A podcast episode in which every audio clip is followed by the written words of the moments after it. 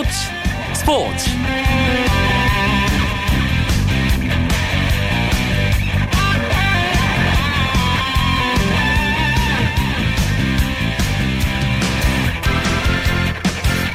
안녕하십니까. 금요일 밤 스포츠 스포츠. 아나운서 이광용입니다.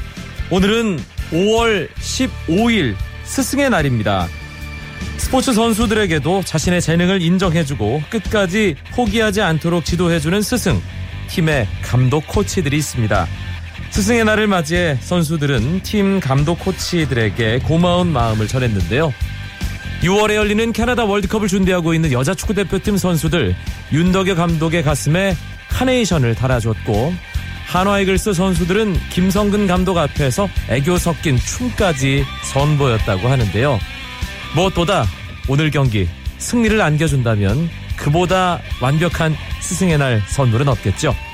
금요일 밤 스포츠 스포츠 재미있는 국내 축구 이야기 축구장 가는 길 준비되어 있습니다. 11라운드를 앞두고 첫 번째 반환점을 돌고 있는 K리그 클래식 현재 판도 분석해 보고요. 다음 주에 시작되는 AFC 챔피언스 리그 16강도 전망해 봅니다. 먼저 프로야구 경기 상황과 주요 스포츠 소식 정리하면서 금요일 밤 스포츠 스포츠 출발합니다.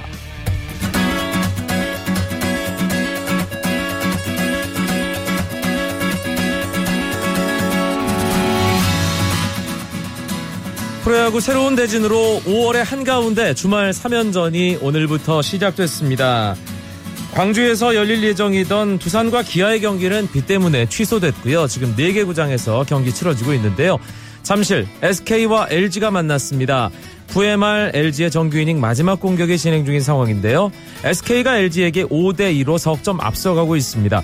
SK의 선발 투수 켈리 6과 3분의 2이닝 2실점 승리 투수 요건을 채우고 마운드에서 내려갔고요. 필승조인 정우람 그리고 마무리 윤길현이 이어 던지고 있습니다. 승리를 눈앞에 두고 있는 SK고요. LG는 선발 인정우가 4와 3분의 2이닝 5실점 이대로 경기가 끝난다면 패전 투수가 됩니다. 수원에서는 롯데와 KT가 팽팽한 승부를 펼치고 있습니다. 홈팀인 KT가 앞서가는 경기를 만들었는데요. KT는 1회 말에 먼저 점수를 냈고요. 2회에 2점, 3회에 넉 점, 7대 1로 앞서갔습니다. 하지만 롯데가 5회 초에 2점, 6회 초에 2점, 7회 초에 1점 어, 쫓아가면서 지금은 8회 초 현재 7대 6 KT가 아슬아슬한 한 점 차 리드하고 있습니다. 롯데는 KT 유니폼을 입고 있다가 트레이드된 박세웅 선수가 선발로 나왔는데요. 2와 3분의 1이닝 5실점 조금 부진했습니다. KT는 정성곤 선수가 5이닝 3실점 비교적 잘 던지고 마운드를 불펜에게 넘겼습니다. 이 경기를 좀더 지켜봐야 될 것 같습니다. 대전에서는 넥센과 한화가 경기를 치르고 있습니다. 한화 오늘 스승인 김성근 감독에게 선수들이 애교 섞인 춤까지 보여주면서 스승의 날 선물을 일단 1차를 했습니다. 그리고 승리를 통해서 제대로 선물을 하려고 했지만 경기 분위기는 그렇지 않습니다. 원정팀인 넥센이 한화에게 6대 3으로 앞서가고 있고요. 지금은 한화의 9회 말 정규 이닝 마지막 공격 진행 중입니다. 넥센의 선발 한현희 선수 7이닝 3실점 잘 던졌습니다. 조상우, 손승락, 필승조가 마운드를 이어받았습니다. 한화의 선발 투수 송은범 5와 3분의 1이닝 6실점 투구수 무려 119개였는데요. 실점을 좀 많이 했습니다. 경기 아직까지 끝나지는 않았습니다. 대구에서는 NC와 삼성이 만났습니다. 원정팀인 NC가 5대4 한 점 차로 삼성에게 앞서 나가고 있습니다. 경기 현재 8회 초가 진행되고 있는데요. NC의 선발 해커 7이닝 4실점 잘 던지고 있고요. 삼성의 선발 윤성화는 지난 경기에 이어서 이번 경기도 5이닝 5실점 조금 안 좋은 투구 내용입니다. 불펜이 마운드를 이어받았습니다. 그리고 대전 경기 방금 끝났습니다. 넥센이 한화에게 6대 3으로 승리했습니다.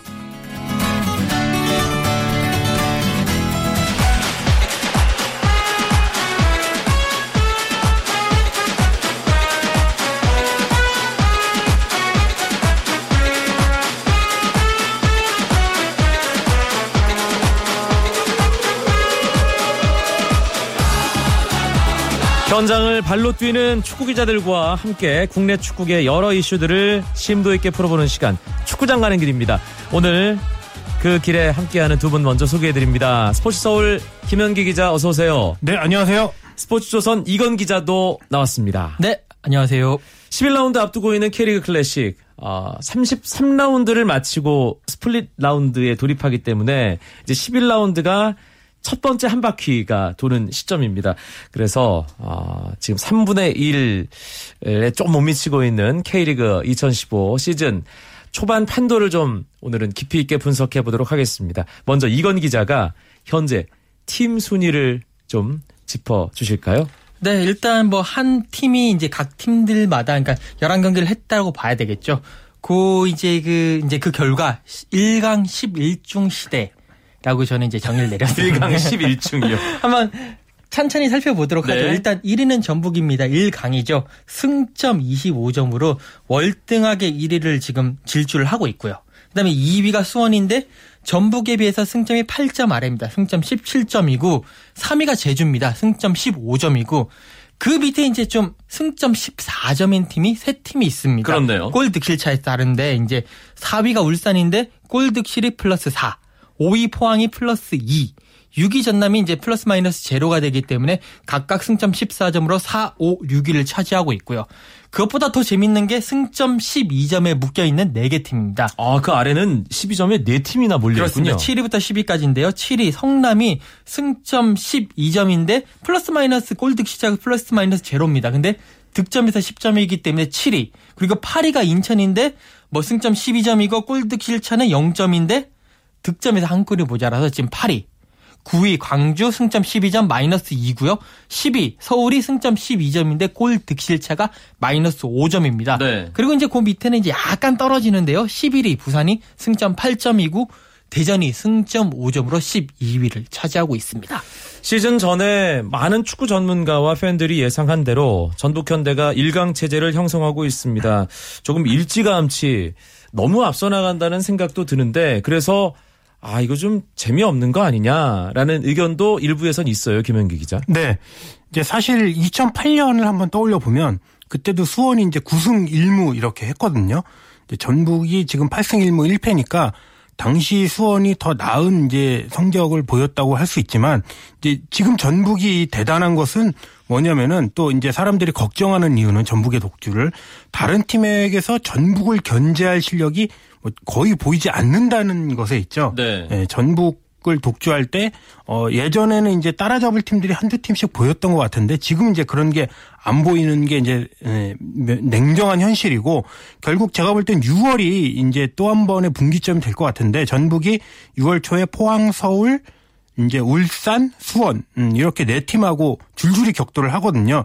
이때 이 나머지 이 네 팀들이 좀 잽도 날려주고 어, 포커도 날려주고 해서 뭐 무승부도 만들고 승리도 전북을 한번 전북을 상대로 해주고 그러면은 다시 좁혀져서 재밌을지 모르겠는데 글쎄요 전북이 여기서도 이기면은 정말 캐리어 클래식이 생각보다 싱거운 음, 그런 또 어 쨌든 리그는 우승이 하이라이트 우승 경쟁이 하이라, 하이라이트거든요. 네. 그래서 이제 그런 게 살짝 걱정이 됩니다. 전북 담당 기자인 이건 기자는 여기에 대해서 어떻게 생각하세요? 어, 저는 개인적으로 전북이 1라운드가 어차피 11경기를 했으니까 1라운드라고 친다고 한다면 1라운드 동안 운이 되게 좋았다라는 평가를 내리고 싶습니다. 네. 분명히 승리는 8승 1무 1패로 좋았지만 경기 내용 자체는 좋지가 않았거든요. 뭐 서울전이라든지 뭐 수원전이라든지 여러 가지 경기를 보고 있으면 경기는 좋지 않았습니다만 결국에 골을 넣어야 될 상황에서 골이 우당탕 들어갔기 때문에 그게 승리를 했다라고 보기 때문에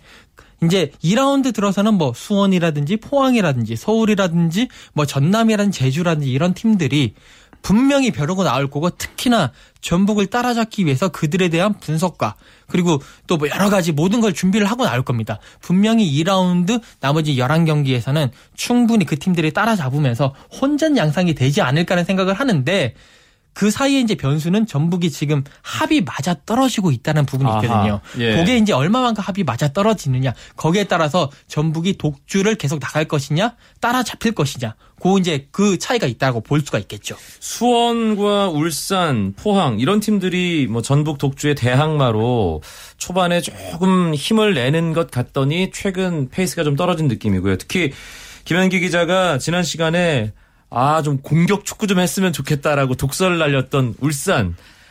아, 정말 최근에 어떻게 이렇게 결과가 안 좋을 수 있을까 싶을 정도로 기세가 팍 꺾였어요. 네, 울산이 제가 뭐라고 하고 나서 이제 한 번도 안 지다가 2연패를 해가지고 살짝 미안하기도 한데, 예. 예. 이제, 어, 이번에 제주와 전북 등 공격이 좋은 팀을 만나서 혼났, 혼났죠. 모두 1대2로 졌는데, 결국, 음, 양동현과 김신욱, 트윈타워가 이 점, 울산의 위력인데, 두 선수가 득점 루트, 득점을 하지 못하고, 그러면서 울산이 득점 루트가 다변화되지 못하면서, 결국, 음, 최근 넣은 두 골을 보면, 제파로프의 프리킥이나 마스다의 중거리포 이런 문전에서의 짜임새 있는 공격과는 거리가 먼 공격에 이제 의존하고 있거든요. 예, 일단은 이제 공격 루트를 다변화하면서 선수단 분위기를 쇄신해야 하는데 지금 윤정환 감독도 지난 음, 제주전 지지난 제주전에서 퇴장을 당하고 그랬기 때문에 분위기가 좀 가라앉은 거는 사실인 것 같습니다. 네, 사실 리그를 살찌우는 것은 이야기거리잖아요. 네. 팬들이 관심을 가질 만한 지점이 얼마나 많이 만들어지느냐인데 그런 면에서 이번 시즌에 제주와 광주는 역할을 잘 하고 있는 것 같아요, 이건 기자. 그렇습니다. 특히 광주 같은 경우에는 그 별명이 직진 축구라고 하더라고요. 그러니까 뒤를 돌아보지 않고 무조건 공격으로 나가겠다라는 건데 어떻게 보면 남길 감독이 상당히 그 컨셉을 잘 잡았다라고 생각을 할 수가 있을 것 같습니다. 사실 이제 같은 이부 리그에서 올라온 대전 같은 경우에는 저희가 이제 알게 모르게 여러 가지 얘기를 들으면서 대전은 다른 팀들한테 어떻게 보면 좀 약간 겁을 먹으면서 수비를 집중적으로 하면서 약간 지금 결과가 안 좋게 나오고 있는데 광주는 거기에 구애 그러니까 개의치 않고 계속 공격을 하고 있거든요. 그렇죠. 그게 잘 맞아 떨어지면서 상당히 선전을 하고 있는 모습을 보이고 그것 때문에 리그 전체가 광주의 직진 축구 때문에 상당히 풍성해지고 있는 모습이고 제주 같은 경우에는 물론 원정에서는 조금 아쉬운 모습 아직 1승이 없는 모습을 보이고 있지만 홈에서는 상당히 좋은 모습을 보이면서 평균 관중도 많이 늘어나고 있거든요. 네. 그렇기 때문에 이 제주가 3등을 하면서 전체적인 중위권의 혼전 양상을 어 이렇게 만들고 있는 그 뭐 주범 아, 주범 주범이라는 표현은 안 주역이죠, 주역. 주역이라고 할 수가 있겠죠. 아유, 그, 그 제주 그 광희자들 들으면 큰일 네, 나겠습니다. 네, 네. 저희 아, 제주가 워낙 잘해서 저희 KBS 다음 K리그 클래식 중계 방송이 제주 홈 경기거든요. 그날은 또 얼마나 서귀포 월드컵 경기장 뜨거운 아, 분위기가 될지도 궁금하고요. 어, 광주의 직진 축구라고 이건 기자는 표현을 했는데 저는 용감한 축구라고 또 예, 부르고 싶다는 생각을 늘 하고 있고 아, 이렇게 팀에 대한 이야기들 아, 더 좀 많아졌으면 좋겠고 축구 팬들뿐만 아니라 그 외에 있는 분들도 K리그 팀에 대한 이야기를 좀 들을 만한 그런 기회가 많아졌으면 좋겠습니다. 아, 그런데 역시 리그를 이끌어가는 건 스타들이죠. 예, 특히 아직까지도 K리그를 혼자 짊어지고 가는 전설 아, 이동국 선수. 아, 뭐 이동국 선수는 경기에 나오면 무조건 기록입니다. 김현기 기자. 네, 어, 전북이 이 나온 경기 이동국 선수가 나오면 전북이 거의 이기는 그런 공식이 계속 만들어지고 있고 올해 K리그 클래식 두 골 넣어서 이제 169골로 통산 1위죠. 2위 대안이 이제 141골밖에 안 되고 또 대안 선수가 한국에 없기 때문에 신경을 이제 안 써도 될 것 같고 도움도 이동국 선수가 전체 3위입니다. 신태훈 감독 음, 지금 올림픽 대표팀 하는 신태훈 감독 68개 그다음에 애닝요 선수 64개 이동국 선수가 63개니까 정말 올해에는 이동국 선수가 득점은 물론 통산 도움까지 이렇게 1위를 달릴 수 있지 않을까 그런 생각이 듭니다. 이동국 선수 뭐 언제까지 될지는 모르겠습니다만 200골에 뭐 70, 70 정도 네. 전무후무한 그런 기록도 세울 수 있을 것 같은데요. 예. 네, 그렇습니다. 그 일단 이동국 선수가 꾸준하게 활약을 할 수 있는 비결을 좀 찾아보라면 저희가 이제 여러 가지 얘기를 하고 있지만 네. 이동국 선수 본인의 능력도 일단 있고요. 그다음에 또 여러 가지 자기의 노력도 있고 그다음에 이제 약간의 논외적인 얘기로 아기 분유값을 벌어야 된다는 얘기도 있거든요. 다섯째가 지금 젖먹이기 때문에 그렇죠. 예. 그런 얘기 농담을 하고 이동국 있고 선수가 제가 아는 아, 가장 뭐 애국자 가운데 한 명이 아닐까. 그렇습니다. 그리고 예. 최강희 감독이 또 이렇게 배려를 하면서 체력 안배도 해주고 있다라는 것이 이동국 선수가 지금 활약하고 있는 배경이 아닐까 싶습니다. K리그 클래식뿐만 아니라 AFC 챔피언스 리그에서도 이동국 선수가 골을 넣으면 무조건 기록이 되고 있으니까요. 이동국 선수 우리 나이로 37이잖아요. 네. 79년생이니까 그렇죠. 참 대단합니다. 아, 알겠습니다. 하지만 이동국 선수도 아, 이 선수 앞에서는 고개를 숙여야 됩니다. 전남 드래곤즈 또 지난 조중 수원과의 FA컵 승리의 1등 공신이죠. 김병지 골키퍼 리그 통산 700경기 출전에 도전하고 있어요. 김현기 기자. 네, 김병지 골키퍼 1970년생입니다. 한국 나이로 46살. 그런데도 어, 이틀 전 FA컵 32강 때 승부차기 선방을 보니까 정말 한 15살에서 20살은 더 거꾸로 가는 것 같은 음, 그런 느낌을 받고 지금 K리그 클래식에서는 688경기를 뛰었으니까 12경기 올 여름 정도면 이제 본인이 1차 목표했던 700경기를 채우게 되죠. 정말 자기 관리에 화신이고 뭐 노상래 감독 김태형 코치와 동갑이라는 점 아주 어, 뜻깊을 것 같습니다. 네. 참고로 그 경기를 했었을 때 제가 이제 잠실에 있었는데 그때 그 타이밍에 그러니까 승부차기 하는 타이밍에 제가 이랜드 FC의 김영광 선수랑 인터뷰를 하고 있었는데 그 경기 장면을 봤었어요. 네, 네. 그래서 김영광 선수가 저걸 보면서 어, 병지 삼촌, 병지 형님은 정말 대단하다. 저기는 자기도 범접할 수 없을 것 같다라면서 감탄에 감탄에 감탄을 연발했던 아. 그런 기억도 있습니다. 김병지 선수는 뭐 저도 이미 600경기 출전 기록 세운 직후에 프로그램에서 인터뷰를 한 적이 있는데 그때 가장 놀란 것이 선수 데뷔부터 지금까지 정말 20년을 훌쩍 넘는 세월 동안 매일 아침 몸무게를 78kg으로 유지한다는 거죠. 그렇습니다. 정말 아. 뭐 자기 관리의 화신이라고 할 수가 있겠죠. 예, 참, 전 선수는 아니지만 반성을 하게 됩니다. 네. 알겠습니다. 축구 기자들과 함께 나눠보는 축구장 안팎의 이야기. 아, 축구장 가는 길 듣고 계시고요. 스포츠 서울의 김현기 기자, 스포츠 조선 이건 기자와 함께하고 있습니다.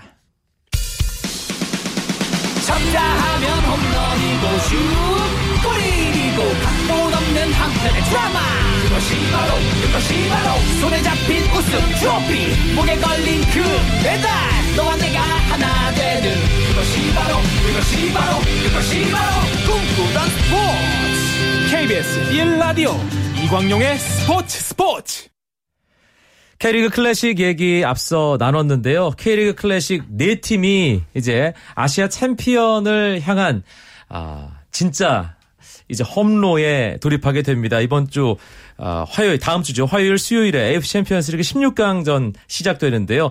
이 경기에 대한 이야기로 넘어가 보겠습니다. 먼저 K리그 클래식 팀들의 16강 대진부터 이건 기자가 정리해 주시죠. 네. 어, 일단 19일 화요일에 두 경기가 있습니다. 전북 현대와 베이징 고안이 전북의 홈구장인 전주 월드컵 경기장에서 오후 7시 경기를 하게 되고 수원 삼성과 가시아 레이솔이 30분 후인 오후 7시 30분에 수원 월드컵 경기장에서 경기를 하게 됩니다. 그리고 그 다음 날 5월 20일 수요일에 성남 FC와 광저우 에버그란데 광저우 헝다의 경기가 성남 탄천 종합운동장에서 7시 30분 그리고 같은 시간에 FC 서울과 간바 오사카의 경기가 역시 서울 월드컵 경기장에서 열리게 됩니다. 각조 2위기 때문에 일단 어, 홈 경기를 먼저 치르는 우리 K리그 클래식 팀들인데 일단 홈에서 어떻게든 이기고 골을 먹지 않는 그 두 가지를 목표로 삼아야겠죠, 김현기 기자. 네. 공교롭게 이제 다 2위를 하면서 홈에서 1차전을 치르고 그다음에 일주일 뒤에 원정 가서 2차전을 하죠. 16강은 이제 홈앤더 어웨이이기 때문에 전략을 잘 세워야 됩니다. 그리고 원정 다득점 원칙이 있죠. 그래서 어, 우리 K리그 클래식 입장에서는 먼저 홈에서 싸울 때 득점을 많이 하면서 실점을 안 하는 쪽으로 한 다음에 2차전 원정을 가서 중국 혹은 일본을 가서는 뭐 비기거나 최소한 뭐 한 골 차로 지거나 이런 식으로 근소한 경기를 하는 게 답인데 결국 어 이번에 UEFA 챔피언스리그 준결승에서 FC 바르셀로나처럼 하면 될 것 같습니다. 바르셀로나가 1차전 홈에서 바이에른 뮌헨을 3대 0으로 이겼죠. 그다음에 이제 2차전 가서는 조금 조절을 하면서 2대 3으로 져서 이제 합계로 올라왔 이제 결승까지 올라왔는데 이런 것을 이제 참고해서 어 전북, 서울, 수원, 뭐 성남 이 네 팀이 전략을 세우면 될 것 같습니다. 일단 가장 힘겨워 보이는 팀은 광저우 에버그란데를 만나는 성남 FC입니다. 그런데 지난 화요일 저희 화요 초대석 인터뷰에서 김학범 감독이 아니 축구가 이 못 넘을 산이 어딨냐 공은 둥글다 네. 자신 있는 얘기를 했거든요 이건 기자. 그렇습니다. 뭐 그게 이제 성담의 올 시즌을 보면 그런 말씀을 하실 수밖에 없다고 생각을 하고 있고 특히나 이제 성남이 지금 이제 시민 구단이 되면서 여러 가지 열악한 상황인데도 불구하고 챔피언스리그 이제 그 조별리그에서 3승 1무 2패로 조 2위로 올라왔지 않습니까? 뭐 상대는 간바 오사카 브리람 유나이티드, 광저우 푸리 같은 거 광저우 푸리는 워낙 또 big 팀이다 보니까 그런 팀들에게 승리를 하면서 올라왔는데 어 일단은 김학범 감독이 노리는 것은 16강 단기전이다. 그러니까 딱 두 경기로 모든 게 끝나고 1차전이 홈에서 하기 때문에 뭔가 변수가 상당히 많다라는 것에 대해서 착안을 한 것 같고요. 네. 특히나 지난해 FA컵에서 성남이 우승을 할지 아마 여기 있는 우리 세 사람 중에서도 아무도 예상을 못했을 겁니다. 아, 당연 당연히 그렇습니다. 예. 그렇기 때문에 그런 부분에 있어가지고 단기전 승부에 있어가지고 자신이 있다라는 그런 이제 생각으로 얘기를 한 게 아닌가 싶습니다. 음. 그리고 가시화레이 솔과 만나는 수원도 이게 좀 사연이 있는 매치업이잖아요. 김현기 기자. 네, 2년 전에 생각이 나죠. 두 팀이 수원 월드컵 경기장에서 어, 아시아 챔피언스리그 조별리그를 통해서 한번 붙었는데 수원이 2대 6으로 4골째로 크게 졌습니다. 대패도 화제였지만 그때 수원이 페널티킥을 4개를 얻었는데 3개를 실축하고 하나만 넣었거든요. 지금도 선하네요, 그 장면. 네, 아. 그래서 그때 서정원 감독이 막 부임해서 이제 AFC 챔피언스 리그를 이제 초반에 치를 때였는데 사실 충격이 좀 적지 않았거든요. 이번에 복수극을 수원에서 준비하고 있다고 합니다. 알겠습니다. K리그 클래식 우리 네팀 모두 8강에 진출하길 간절히 바라면서 아, 응원하는 마음으로 챔피언스리그 16강 지켜보겠습니다.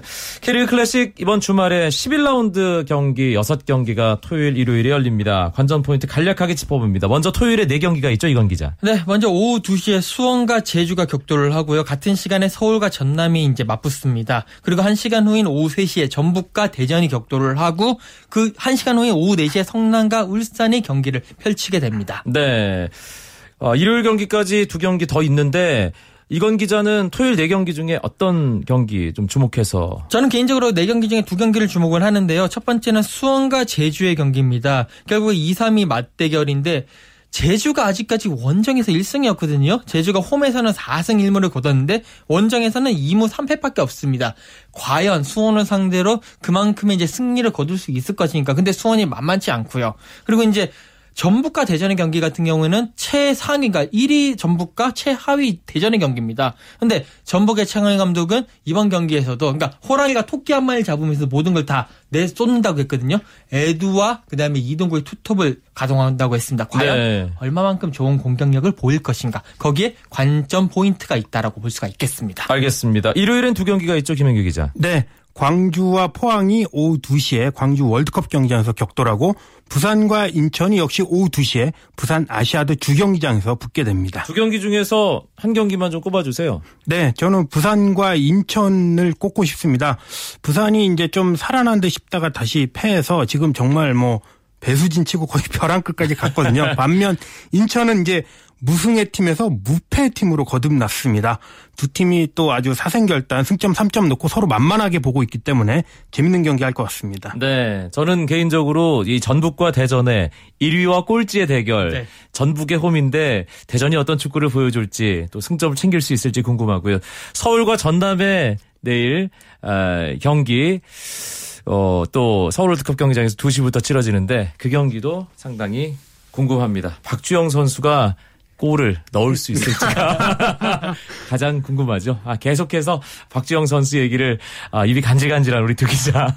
예, 내일 어 저녁에 축구 헤드라인에 박주영이라는 이름이 등장할 수 있을지 아마 많은 축구 팬들도 궁금해하실 것 같습니다. 금요일 밤 스포츠 스포츠 국내 축구 이야기로 채워드렸습니다.